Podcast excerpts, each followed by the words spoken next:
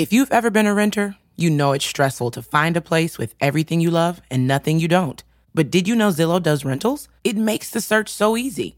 They have filters for pretty much everything, so you can find that place that's in your budget, but also isn't a shoebox.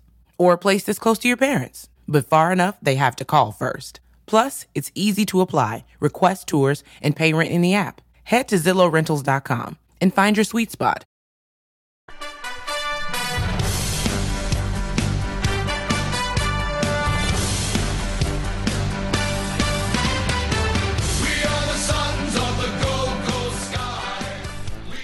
Hello, Gold Coast Suns fans, and welcome back to another episode of the GC Sunscast. My name is Shane. I'm your co-host. Joining me is Tom. Welcome to the show, Tom. G'day, Shane. How are you this week? I'm fantastic. It was great to have some football on the TV again, and we are able to see the the best part of the year for Suns fans, which is seeing our team actually play decent football. Yeah, that's right. I mean, this is the time of year where most of the players are fit. Players are they know they're playing for round one spots.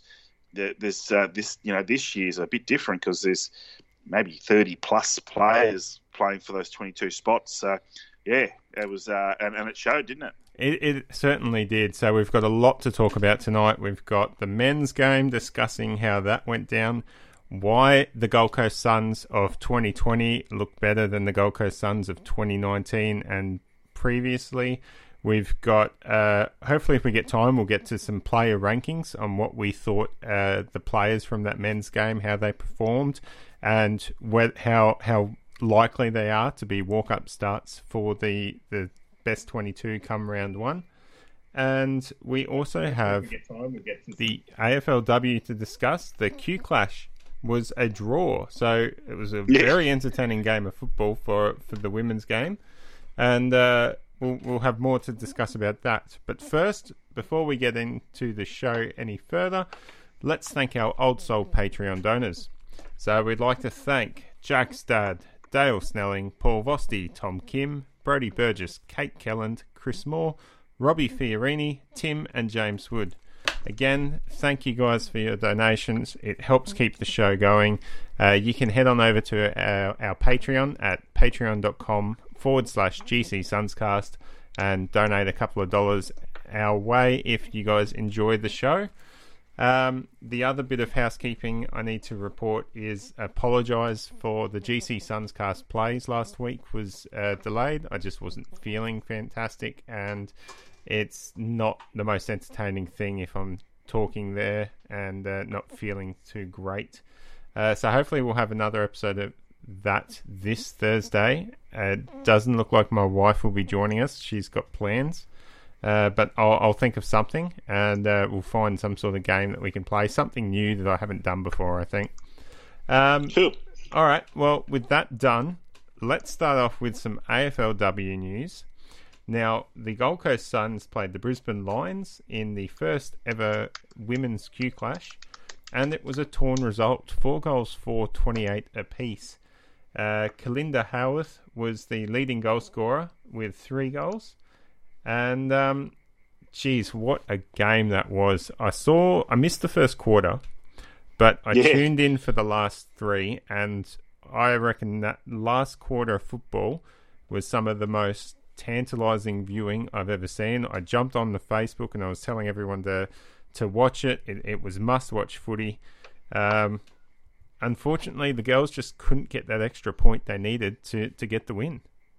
Yeah, well, I mean, you know, you, you missed the first quarter, which I mean, it was it was even Stevens from both teams, but the Lions just they just knew they had to get out to a fast start because let's not forget they travelled down to Geelong last week. They had one day less uh, break now they they said that they didn't think that that was a, a factor, but it obviously was because as you saw, the Suns were coming home full of gas, and the Lions started to lose. Uh, you know the, the, things that they were doing really well in the first and second quarters, they weren't doing so well. And the, take nothing away from the Suns, they were really catching up. Leah Kaslar catching that knee, and Sam Virgo a bit earlier on, just going into a tackle awkwardly. Both of them went off um, for concussion protocol. Uh, neither of them are going to miss any game time, but they missed they missed game time in that game, and, and that was really decisive. What did you think? Yeah, it didn't. Uh, what was I going to say? It didn't disappoint the expectation of it being a Q clash. It was certainly mm. hard, ferocious, and very aggressive football from both sides. Um, like you said, uh, what Leah Kaslar from the Suns, and there was a Lions player I think that went down very early in that final quarter. And, That's true. Um, yeah, it, yeah. had an impact, I reckon, for both sides. But the the real shining light of that game for the Suns was Kalinda Howarth with her three goals, mm. and she's also been nominated for the Rising Star Award for the AFLW this week. Which, which um, she's been nominated with uh, a St Kilda player who, who, who, bombed a goal from outside 50 and, and won the game for the Saints. So um, not only did she, she get the nomination, but you know she's she's paired up with someone who you would have thought before the game was was a shoe in for the Rising Star. So Kalinda's really uh, got to be proud of herself. And it doesn't matter if you share the nomination; it's being nominated that counts. And uh, you know she's she's got five more games to to try and take it out. And given her backstory and and, and experiences, um, gee, what a great story! And and uh, and you know she's going to be a ten year player. If not more. Absolutely, I hope she is. Uh, she caught my eye in the first uh, first game against GWS with her her pace, and I thought she's got a lot of X factor, and she's she's going to be really handy. And yeah, she's come out so quickly in round three and really showed us what she can do. Mm, um, the other thing is Jamie Stanton, although she didn't have um, you know the same game she'd had the week before, um, she's now second in the coaches' votes for the whole AFLW, um, second behind a Collingwood player. Uh, who has gotten three tens out of ten? So, so you know, second's no slouch. Um, so you know, Jamie's probably not going to win it because it's a long way to come back. But she's she's going to place um, if she keeps going the way she's going, and you know that's for that's for the MVP as far as that's concerned. Uh, she she's a, a front runner. Mm. I um.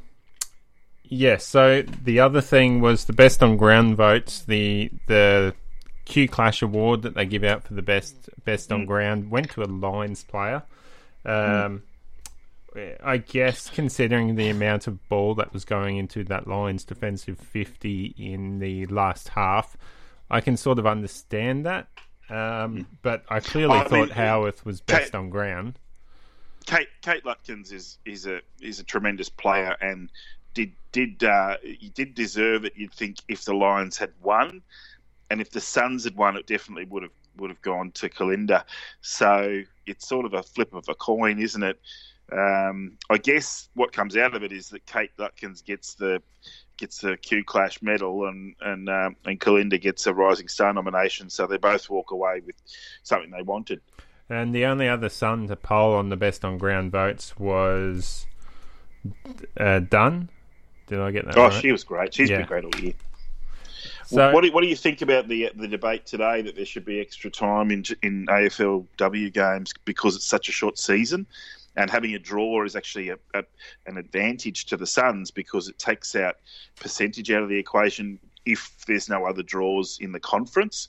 So even though we're out of the top three at the moment, we're only a couple of points out, and and if we if we sort of you know go reasonably well towards the end of the, the season, it's only the Lions that we really have to worry about percentage if if, if it's sort of uh, between us and them. And there's a chance that there'll be another Q clash this year because uh, the way the finals are worked out, um, the the teams cross over, and so there'll be Conference A versus Conference A at various points. So uh, there's a possible, small possibility of a grand final Q clash, but we won't we won't uh, get ahead of ourselves. No, let's not Stay tuned for that one. Yeah, it's way too early to tell about yeah. how handy that uh, that those extra points are from the draw will be. Yeah. Um, do you think there should be extra time, or do you think it's just that no, that's the game? And... No, no, we still have the draw during the regular season in the men's. I don't see why it wouldn't happen in the, the women's as well. Mr. Bods is in the chat. He agrees. He's also asking a couple of questions about why, more so coaching related questions. Why do you think um, the coach took Kalinda off with four minutes left and he struggled to get Kaslar back onto the field as well? Um, mm in those dying minutes when we were desperate to get a behind. I think the Kaslar thing was interesting. You know, there, there could have been injury or concussion that could have held that up, and the quarters are really, uh, really short quarters. Yeah. So there, there's just not enough time to, to get all that proper testing done for Kaslar Mm. if if it was Well, concussion. well, well, well, she she was she was fine to come back on, Hmm. but you, you've got to have a major stoppage, and she's got to run hundred odd meters to get to the forwards, or you know, as it was, um, they've shifted Virgo forward, which I thought was a good good effort because she almost got free to sort of get that behind, but. Brisbane just stacked all their players behind the ball, and, and it was a really they, they, there was a couple of times on the goal line there where they stopped that behind. Um, you know, this look, the Suns probably should have won it, and it's the same with the game against the Giants, and they'll learn lessons from that. All right, well, let's just finish off by saying the crowd for this game was 4,223. Um, so, not a bad effort. I figure it would have been a better crowd if fans weren't expected to pay for entry for this one because it was a double header with the men's. And uh, I believe it was about twenty dollars a person to, to get in for the double header of the games.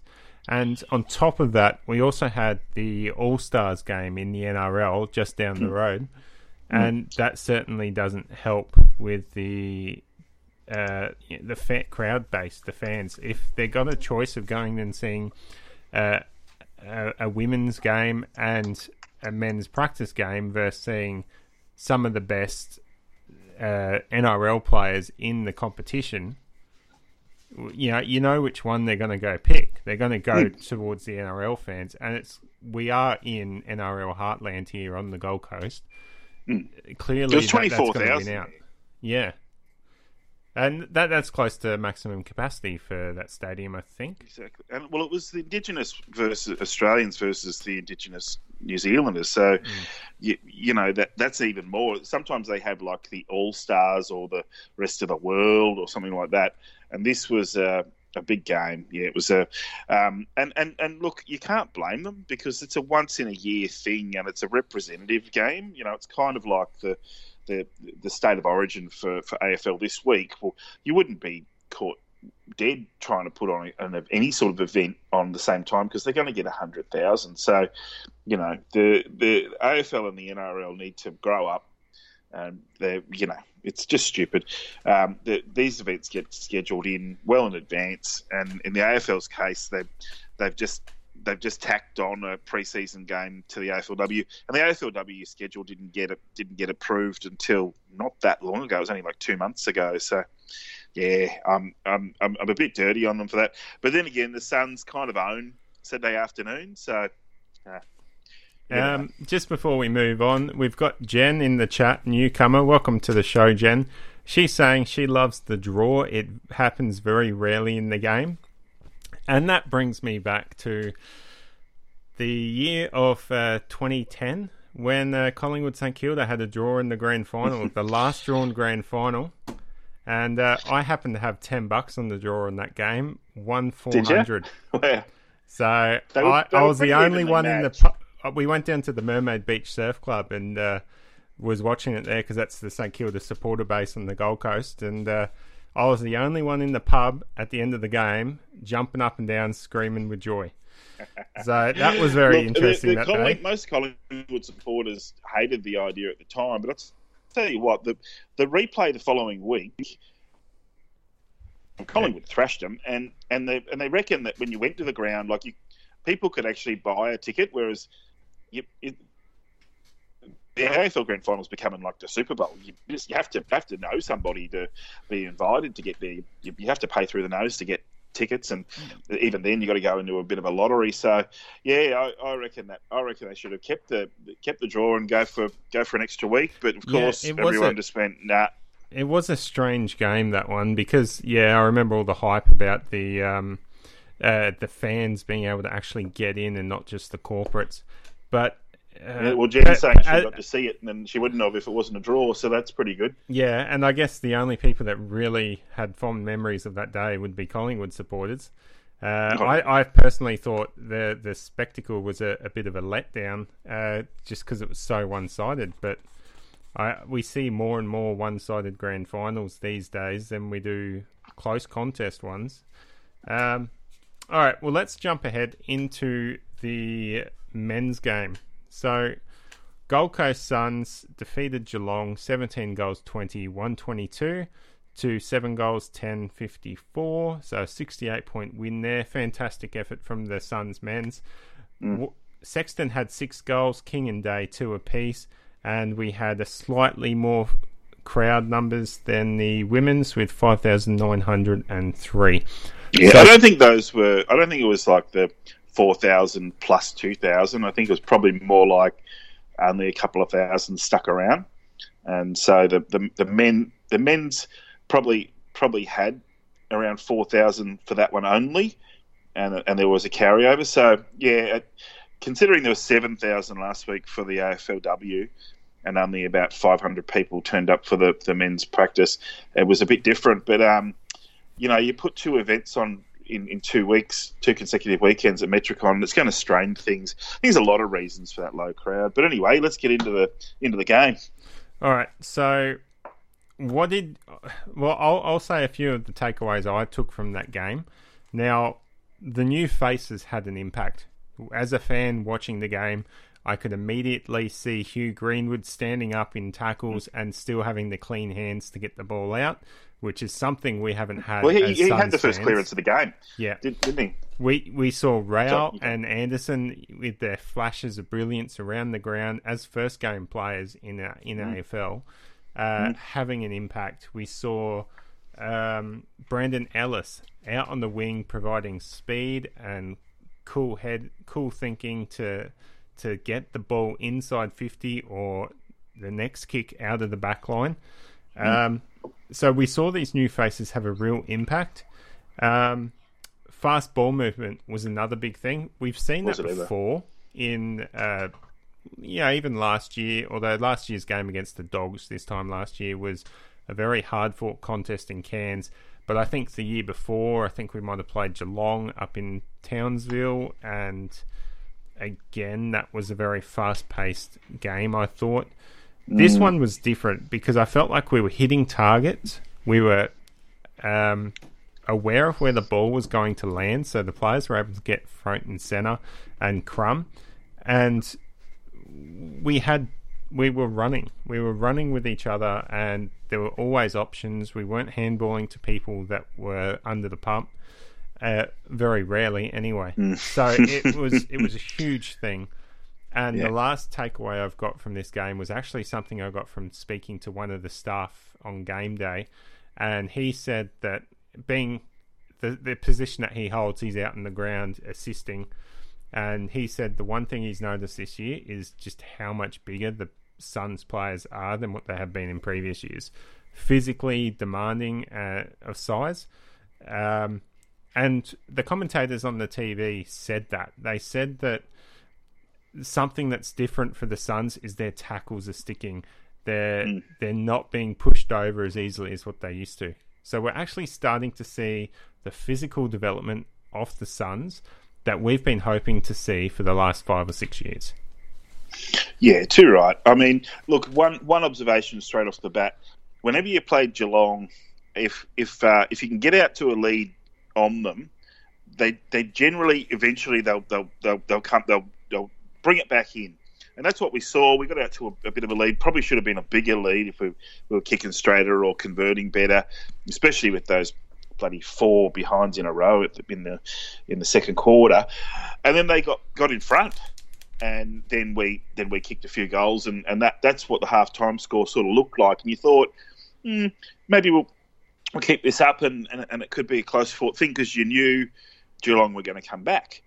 Except this isn't 20, best 22 Geelong. That's probably about three quarter strength, which makes it all the more impressive. And we're probably at about three quarter strength, which is, you know, says a lot about our depth for this year. But they, they Geelong really put the pressure on to come back in that third quarter, and I was just really amazed at the way that our players were able to not just respond, but when they when they started kicking goal after goal, they just kept the the, the, the, the hammer on and that's when the Geelong coaching staff went, well, you know, we're just not going to win this.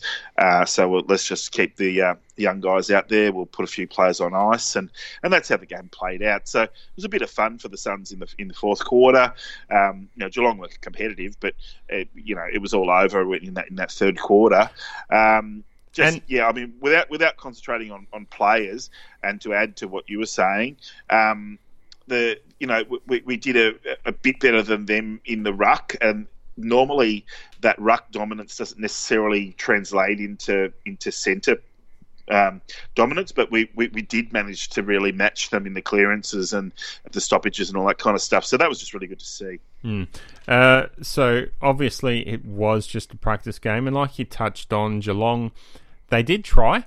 We saw aspects of them putting their best team in. They had probably arguably their best backline they could muster. Yeah. Um, you know, they still had Dangerfield and Ablett running through the midfield at certain times, especially, I think, like you said, one point in the third quarter, um, they tried to stem the flow, and so they tried to win back dominance in the midfield by putting Ablett, Dangerfield, their best midfielders in there.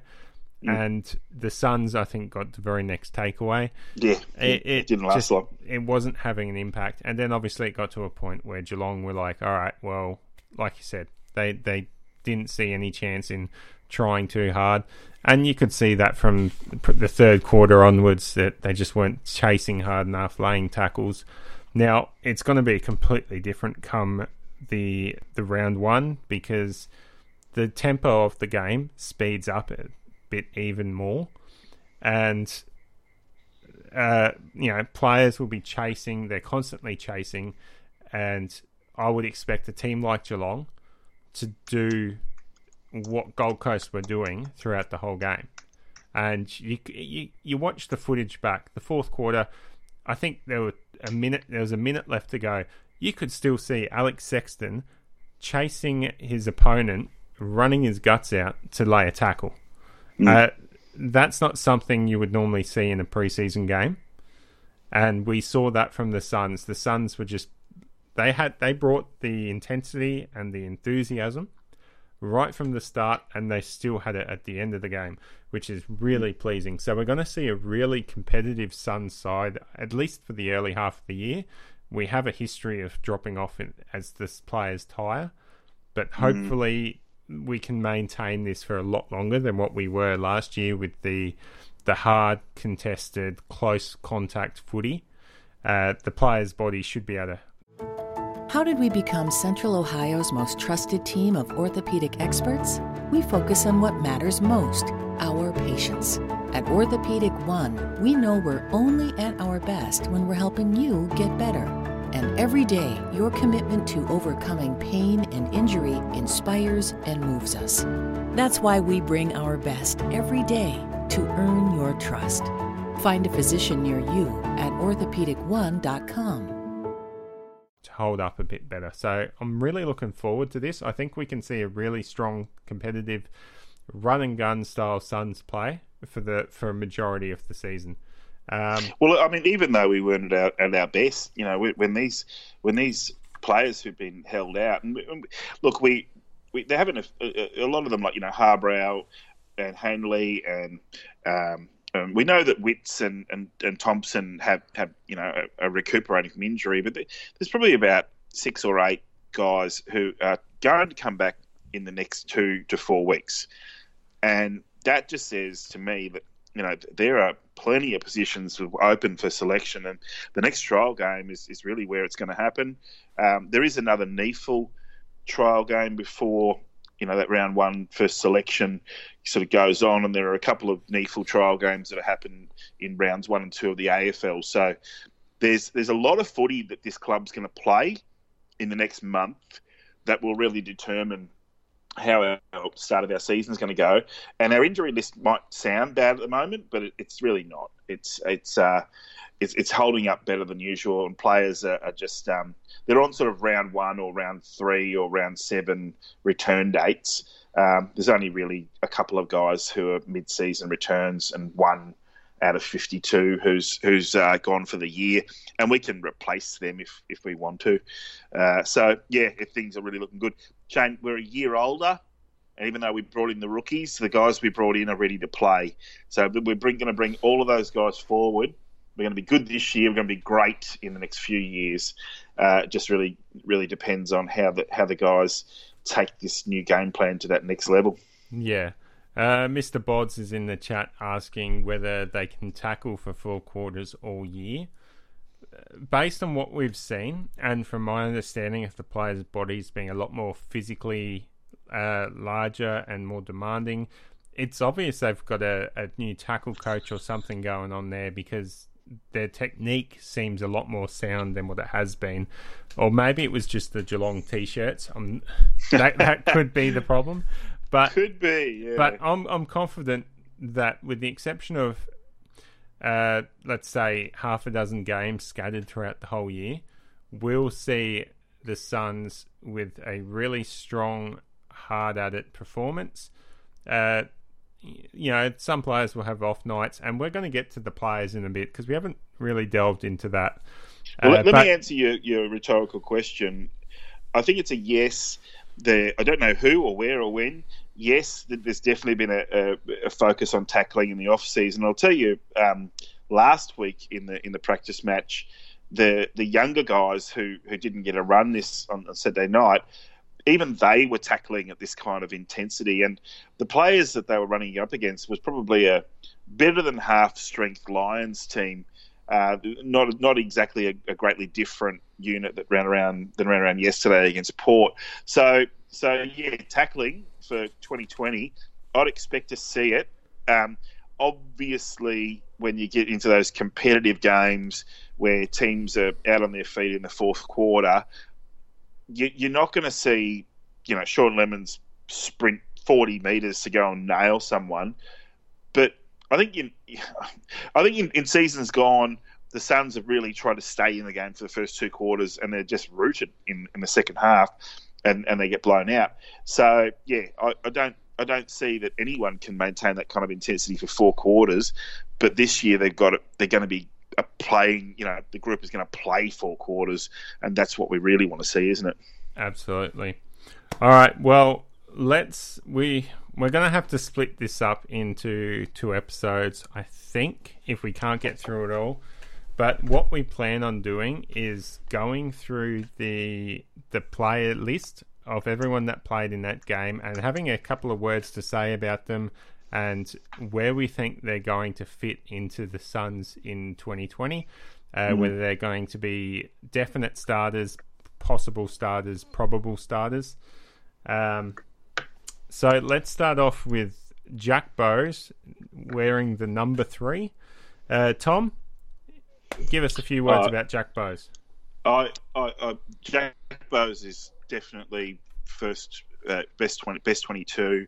Um, he may even remain in the back line if he plays like that every game. Look, he's just cool, calm, and collected. Uh, many people may, may not have realised he, he actually got named in the best on ground. So even though he didn't rack up the biggest stats, he didn't do anything wrong. And he really held that back six together. It was a bit of a Luke Hodge type performance. Um, everyone was wondering where the next Luke Hodge comes from. Could be Jack Bowes. Yeah, I, I got to agree with you. And the other thing, Jack Bowes lined up on Ablett most of the night, mm. uh, at yeah, least when Ablett was forward, Ablett. and Ablett had minimal impact. So he's also he could be the answer to that small defender that we're we're calling out for that can just shut down shut shut down opposition players. Yeah, when he wasn't on Ablett, he was on Dangerfield. Mm. Dangerfield didn't exactly tear it up. I mean, he, he did he did do damage, but I mean, he's a Brownlow medalist much more recently than Gaz. Yeah.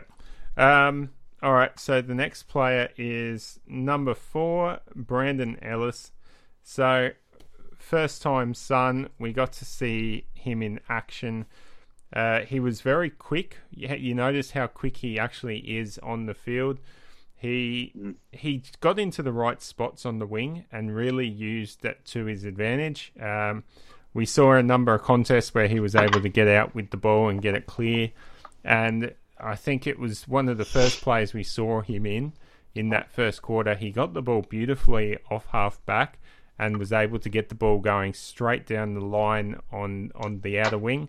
Uh, to a Suns player, and I'm pretty sure that went down the other end, and at least gave us a scoring shot. I think uh, Ainsworth might have been the one that missed the the shot on goal, but it, it definitely gave us a, a, chance to score. And we've been missing a winger that can really help clear the ball with a damaging kick mm. towards our forward fifty. Uh, we've been missing that sort of a player for many years. So yeah, if if, if you asked me, if you asked me last year, what if if I could have a, a, an A grade player from a, any position on the field, I would have said we need a winger, and that's what he does. So we, we needed a, a real a real wingman, and at at Metricon we tend to sort of play on that. Um, interchange side a lot, and that's that's that's where he. I mean, I, you know, we go back and forth, but that's where I sort of noticed him the most is is uh, playing playing in that sort of close to the bench kind of role, no matter which way we were going. And uh, yeah, I mean, he took six marks, and that's what you need: a marking, running, communicative, knowledgeable, experienced person on the wing. We we haven't really had that, um, but I, I I do think that um that that Weller, who we'll get to in a minute, is the answer on the other wing. But then again, maybe you'll disagree. So let's let's get on to number six, eh? So number six is Alex Sexton. So he had six goals to match his uh, jumper number. Geez, he's a smart player, isn't he? He gets into the right position and he really knows how to, to milk a milk a goal. And also, like I said before, I saw him chasing really hard in that fourth quarter. I know I've criticised Sexton last year for being a, a player that can just be shut down so easy and doesn't try hard enough, but I really saw the side of Sexton that I like on the weekend, and that was the side that chases hard, lays hard tackles, and then follows it up the other way, chasing hard to try and get the hands off for for a goal, and it really worked well for him. Did you see that article uh, not that long ago? It was only last week where uh, they, they posited, uh, they actually borrowed a few of my statistics and ideas, but anyway, um, it was in afl.com.au, and they, they looked at who should be the full forward for the Suns, and they, they said, you know, Peter Wright doesn't catch enough forward 50s. Um, ben King's promising. Sam Day. Uh, you, and Alex Sexton is actually the best at, at, at doing the full forward role. And if they're going to do that, how do they do that? And there's a lot to it, but I don't think he's full time full forward. I just think various game, you just go, rightio, Alex in the goal square, everyone else do what you need to do to get the ball to him because he's going to score a goal. Mm. Right? Similar to the way Collingwood will do it with one of their medium sized, rather than put a, a giant gorilla in the goal square. Anyway, we'll see. We'll see if it happens. All right, and the player that wears number seven, Will Brodie. So yes, he, he had Will a great Brodie. night, didn't he? I mean, it's it's it, yeah, it's no secret that we're going to give him. Um, you know, he's a, he's a definite best twenty-two starter. Um, look, had lots of touches. It was all in the right direction. He's really worked on his on, on, on lowering his eyes and putting the ball where the, the forwards have the best places, usually kicking into forward 50. Um, great communication with teammates. The only time I, I, thought that he looked like he didn't really know where he needed to be was was with um, with Greenwood. Um, the, the two of them kind of wanted to be in the same spot. So if they could interchange as that you know bull bull sort of midfielder, then you know we're really yeah. Because I mean I don't think Brodie's the, the you know your number one main midfielder type because he still hasn't got that full tank yet. Although he's looking better and better. Um, so Greenwood will really show him a few things, and I think the pair of them will uh, will really dominate, and they'll be sort of uh, rather than one or the other in the team, the, the pair of them will will be uh, rotating through that guts. Yeah, I really liked what I saw of Brodie. Uh, uh, we we heard a lot of good things about him last week, uh, about what, how he's improved his game, and we saw that again this week. Now I'm not quite sure what his time on ground percentage was, Tom, but he he had a lot of the ball, and when he had the ball, he looked like he had the time and the composure to make the right decision. And so that's something we haven't seen from Brodie. Last year we saw him get the ball and then just sort of blaze away with a long kick or something. But this year he looked almost Scott Pendlebury esque. He grabbed the ball, and you just saw him see him take a minute to just think about what he was going to do next, and he'd he'd get the hmm. hands away or have a nice long kick to a player on the lead. And most of the time that came off for him. So I'm really excited about Brodie. I think we're going to Yeah. see a real breakout year from him this year.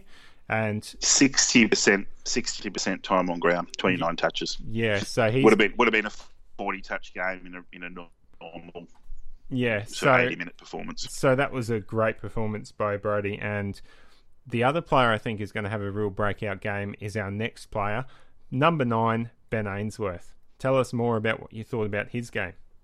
Yeah, I mean, he's another guy who uh, he well, he, he actually played pretty pretty high, min, higher minutes, was sixty five percent. So uh, didn't play the whole game like he normally would, but yeah, when he was on the field, just just fantastic.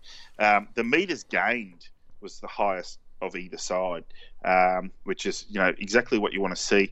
Everyone's got him down as a forward, but I think he might be sort of you know named on on the flank and and play kind of an outside midfielder role. Uh, played a bit on the wing last year, didn't he? Uh, I, I didn't really see him on the wing in this game, but um, but yeah, he'll go in the middle and get it. Uh, he'll he'll take some marks on the fifty. He can kick it from there. Um, you know, we'll, we'll have to see where his position is, but maybe guys like this uh, start on the bench and then just come in and, and go where they need to be, rather than trying to decide how many small forwards you're going to have or any of that kind of thing. Yeah, Ainsworth was really impressive. Again, he looks to have taken his game up another notch this year. He probably could have had two goals quite easily in that game, if not more. Um, so, again, Brodie, Ainsworth, Bowes, that's our draft class of 2016. Uh, Yeah. We saw Bowes sort of take a mid leap last year before getting injured. Um, this year, we've got Ainsworth, Brody as well they all look like they're just going to go up another gear, and that's going to be the the important part to seeing the Suns rise up the ladder this year. So That's right. next stop is pick, uh, player eleven, uh, Touk Miller. Yeah, I've, I've got the odds, and Shane's got the even, so that's why you're hearing a lot from me. uh, look, Turk was fantastic. Um, he, he early on, he really looked clean and sharp. Uh, like like you, I watched it twice. You were there and, and watched it the replay on TV, so must you must have seen two different kind of approaches. I just watched it twice in the same same uh, thing, but second time round, I, I noticed Touk he, he was very good without being the best player on the field, which is fine. Uh, his forward pressure was fantastic. Laid nine tackles, just like Ainsworth did, um, and had 25 touches, which is great. But yeah, I, I just. I just couldn't help but wonder. Sometimes maybe we could find someone a little cleaner in there, and maybe find another position for Miller. Uh, Mr. Bodds is saying, you know, he's a tagger, and I totally agree. But we've been we've been sort of uh, really hot on this idea that Miller should be a, a, a tagging defender who can go into the midfield as needed. What did you think of his performance? Uh, he personally, I hardly cited him, but he was. You saw him a couple of times, but clearly with the 25 touches, he was getting the ball a lot more than what I thought he was. And we we know Miller's a hard tackler, and as Mister Bod says, a tagger. So the nine tackles doesn't surprise me. Um, neither does the forward pressure. But you've written here fast, so you, you're Mm, probably right. He does look to have upped his uh, his speed a bit. He he did seem a when you did see him, he did seem to move a bit quicker than what we've seen him in the past. But I, I don't know how how do you up your speed? Like maybe he's been playing with injury for the last couple of years. Uh, I'm not We, quite we know sure. well, but- well, well. Has a, a history of having a, um, a, a, a well, it doesn't quite go odd even, but um, last year and then two years before that, he played with injury. Um, and so he's not as fast. Well, he had a foot injury a few years ago. And it just seems like he's finally fully over it and, and running at full gallop. It doesn't always mean uh, him and, the, and a player we're going to talk about in a minute, um, not the most accurate of, of, of games. So, uh, yeah, for me, he loses a couple of points. Just maybe he's a bit rusty, or it's just new players, and you know he's kicking it to where they he thought they, but they don't end up being there or whatever. Um, no, he just yeah. I tend to be a bit more harsh on the on the, the guys who've been around for a little bit longer. All right. Well, next player is number 12, Sam Day. He provided a really strong target, especially as the game wore on and they moved Peter Wright on the ball to ruck. Sam Day came on and went down back. He he was really solid, I thought, and he plays that that mobile tall forward role really, really well. He only had fifty three percent of time on ground, so he clearly spent half the game off. But I thought he was he was just as good as Peter Wright. So I still think the Wright and Day discussions are still going to be had. So you you would have to put him in the category of being a uh, a probable. We think that he'll play. Yeah. If you have a choice between Day and I, Wright, I am still leaning towards my pre-season prediction that Sam Day is our man. But I'd need to see yeah. more from both Day and Wright to to make an educated decision on that. Yeah, I want them all. I want King, Wright, and Day, and and just no more. No, never have all three of them in the one spot because it's just not going to work. Um, you, you, give Witsy a few more breaks, and he's going to need it because he's, he's missed this uh, important preseason time. Have Witsy on the uh, on the ball seventy five percent of the time, and then give him ten percent resting in the half forward, you know, just on the edge of the goals, on, on the edge of the uh, 50 metre arc, and have, have Peter Wright go in there as, as much as possible um, because he, he is a ruck forward, not a forward who chops out in the ruck. Uh, we're seeing that more and more. Uh, Daisy looks great. I kept getting him a bit confused with uh, 21, 12 and 21. Um, they're both tall and blonde. Um, look, what do you think about about Sam Day for the Westhoff type role?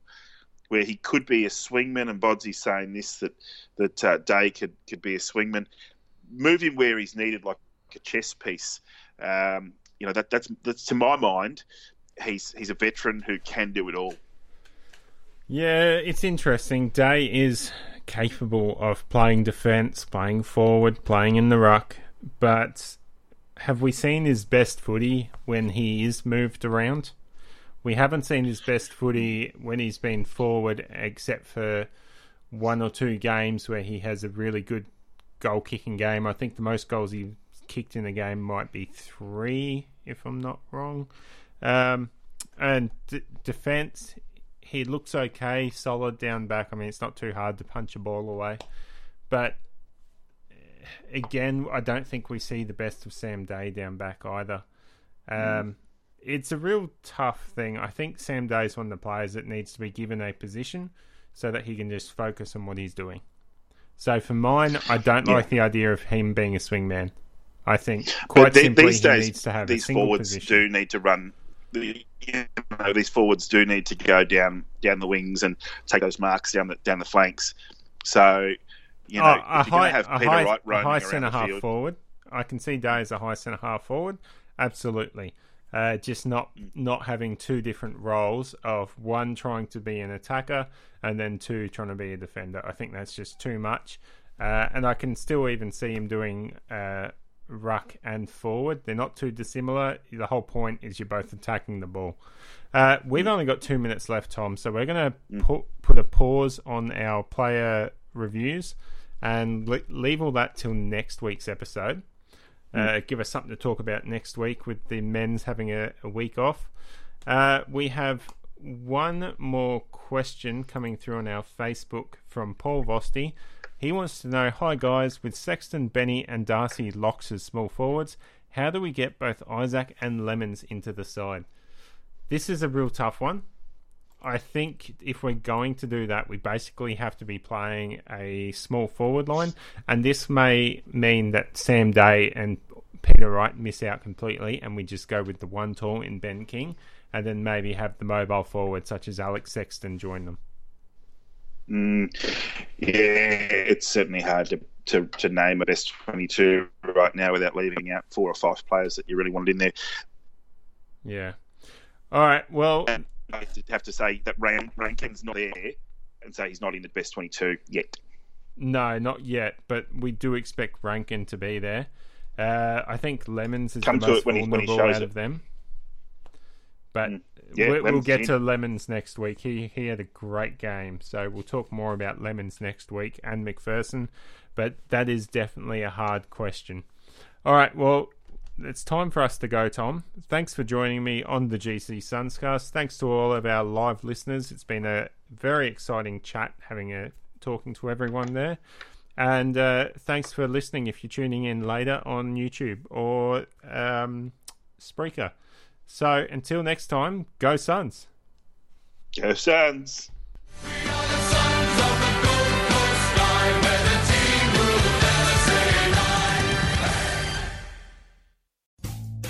Rumpke is hiring CDL drivers age 19 and up, and drivers are paid based on experience. Rumpke CDL drivers earn $1,000 to $1,300 per week, and more than $10,000 in bonuses possible in their first year. Rumpke drivers are home daily, work in a recession resistant industry, receive great benefits and performance incentives. Start a lucrative career and apply now at rumpkecareers.com. Equal opportunity employer restrictions apply. How did we become Central Ohio's most trusted team of orthopedic experts? We focus on what matters most our patients. At Orthopedic One, we know we're only at our best when we're helping you get better. And every day, your commitment to overcoming pain and injury inspires and moves us. That's why we bring our best every day to earn your trust. Find a physician near you at orthopedic1.com.